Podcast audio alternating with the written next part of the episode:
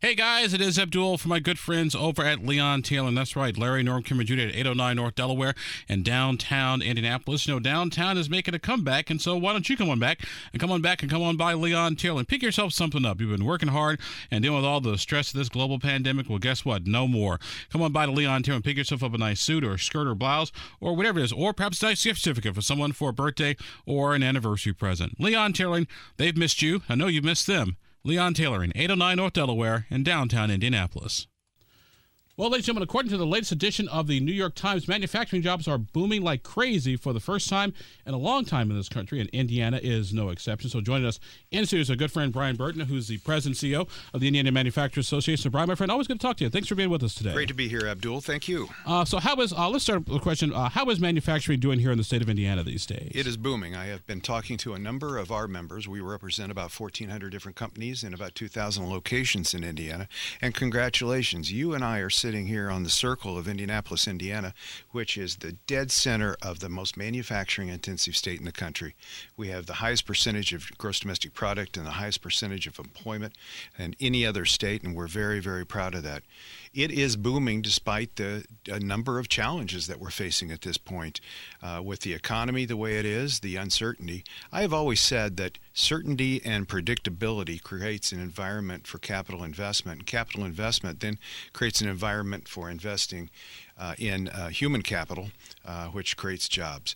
So we are uh, on the front end lacking in the consistency and predictability, which creates that uh, comfort level for investment.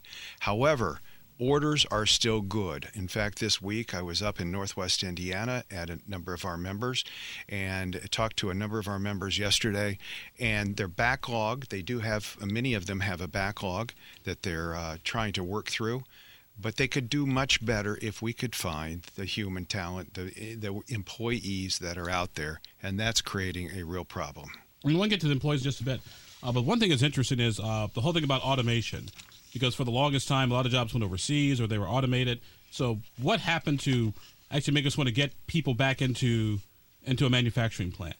Well, we have done a number of things trying to let people know actually what happens in the manufacturing facilities because manufacturing is broad. It is everything you can imagine. Everything you touch, everything you eat, everything you sit in, everything you wear, everything is manufactured. So it's broad based. So Indiana has that broad base here too. We have uh, we're the most transportation equipment uh, intensive state in the country. We're blessed with three domestic autos and three foreign directs that have massive operations here. We're the most manufacturing intensive in RVs. And w- one thing that a lot of people don't realize is that Indiana produces more steel than any other state in the country. So we're a metal state, and we're also a pharmaceutical and medical device state. So it's it's extremely broad. But we uh, we are very happy that all of that is there, and it certainly helps our economy in Indiana, and our uh, from the logistics standpoint, being at the center of the country has really helped us too. Uh, it helps out on the, the, supply chain issues, which have been a, a super challenge here over the last uh, two and a half years, particularly. Um, it's interesting you bring that up because uh, with, the, with the pandemic and everything and supply chain, how has uh, Indiana's manufacturing sort of adapted to the supply chain issues, or are we, are we sort of like the, the first point of the supply chain is where we make the stuff? No, we have a lot of suppliers that are based here, but we also import a lot of uh, items also, and we're interconnected with, with companies around the country and around the world. Um, for years, the buzzword was just in time manufacturing. That you had, and I'll give you an example, like an automobile manufacturer. It is an orchestrated logistics dance because you have sometimes not more than four to six hours of parts on site for that vehicle. And you have a, a dance with trucks and rail uh, behind the facility that are bringing those in on a consistent basis to make sure that they are in place whenever that, that is needed to be uh, assembled into a vehicle.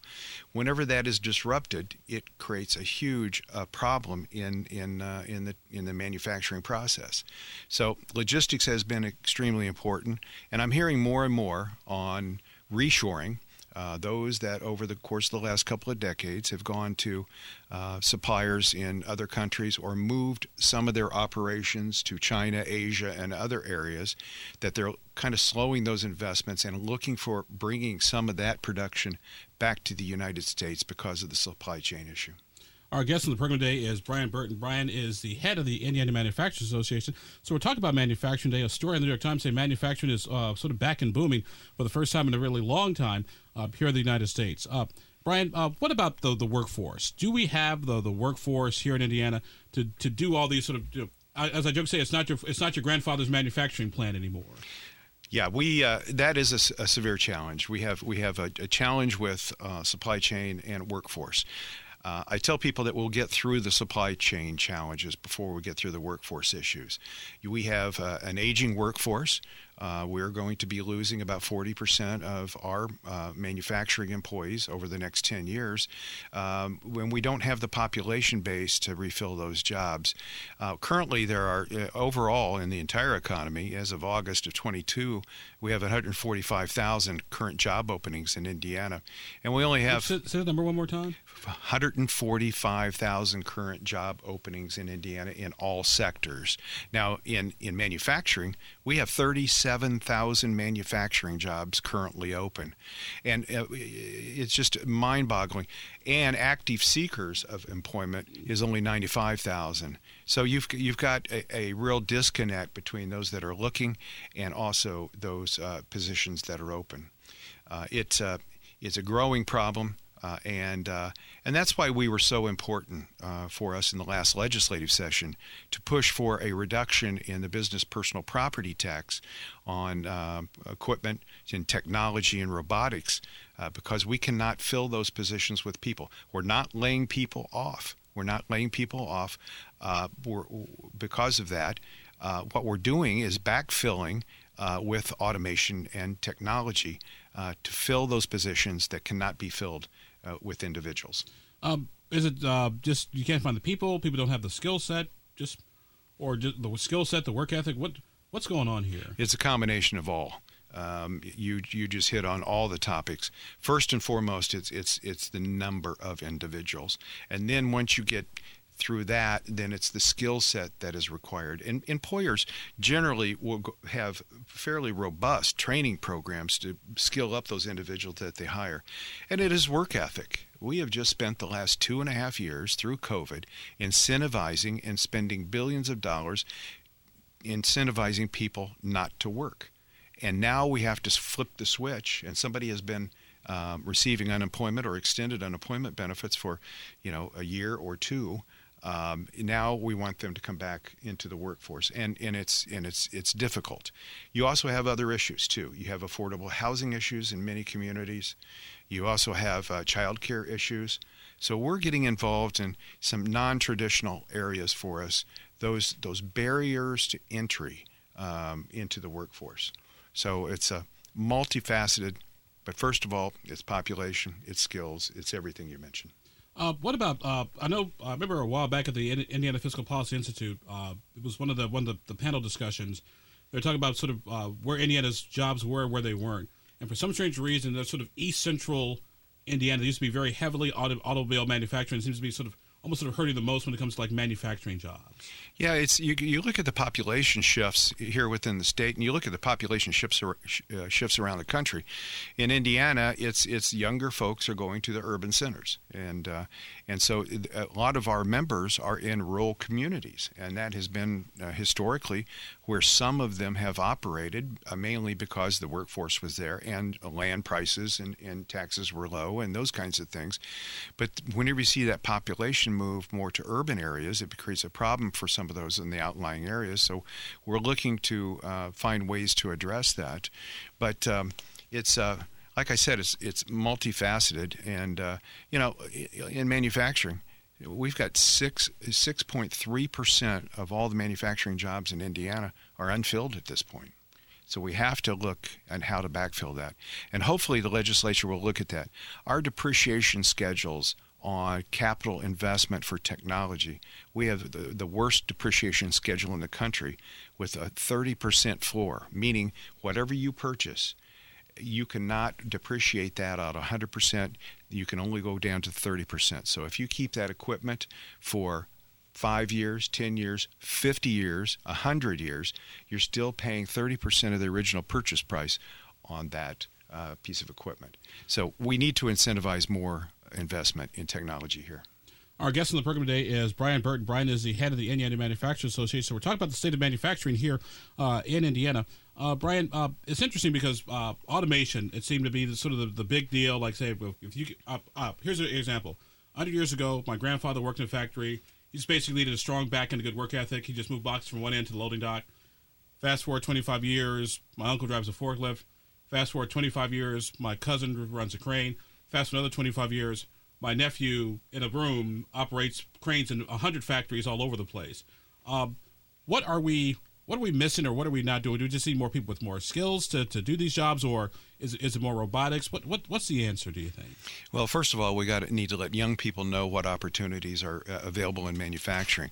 Your grandfather and and his father um, had a view of manufacturing that was accurate, and it, but it, that's not what it is today. Today, if you go into most of these facilities, and I've been blessed over the years that I've been able to tour uh, hundreds of plants, and and when you walk in, it is not what you expect. So it's it's filled with technology. It's clean and, and is that Laverne so, and Shirley putting the glove on the beer bottle? no, no, no. We have a machine that puts the glove on the beer bottle.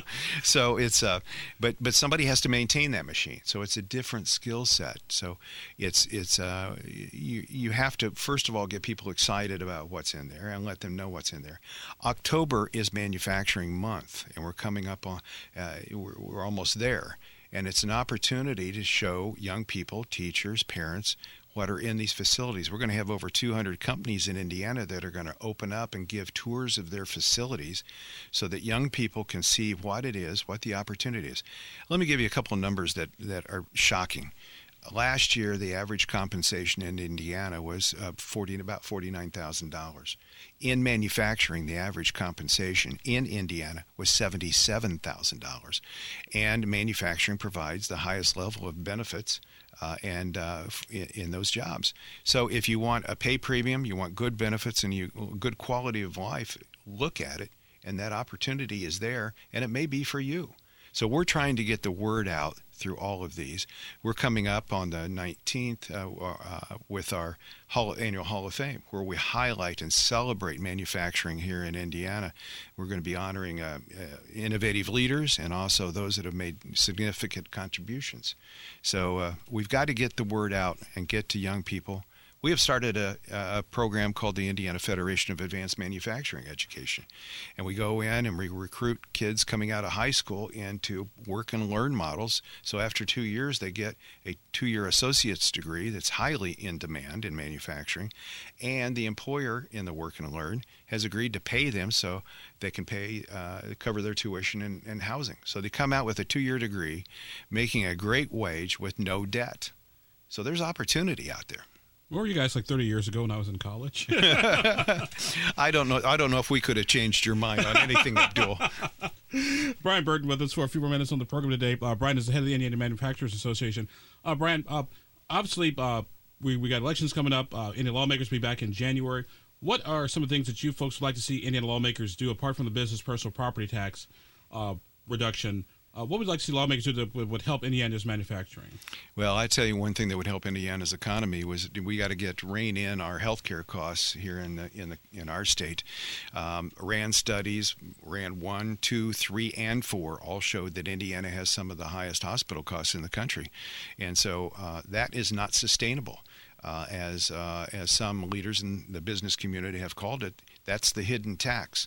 So if you see them making investments in other states, uh, it, it, may be because of that. It's unsustainable. This this uh, growth rate is unsustainable. Uh, employers have done everything to try to mitigate increases. Uh, there ha- and and employees have have been called upon to uh, have some of that burden too with with uh, copays and deductibles and the like. And also think about eating healthy and not smoking. Yeah, probably couldn't hurt either. Well, that that doesn't hurt either. But what the RAND studies have also shown that our high health care costs uh, really have little to do with with our our, uh, our health outcomes, because it is it is if you do it on a unit cost. Why does the why does a, an operation um, in Indiana cost twice as much as the similar operation in, in Michigan?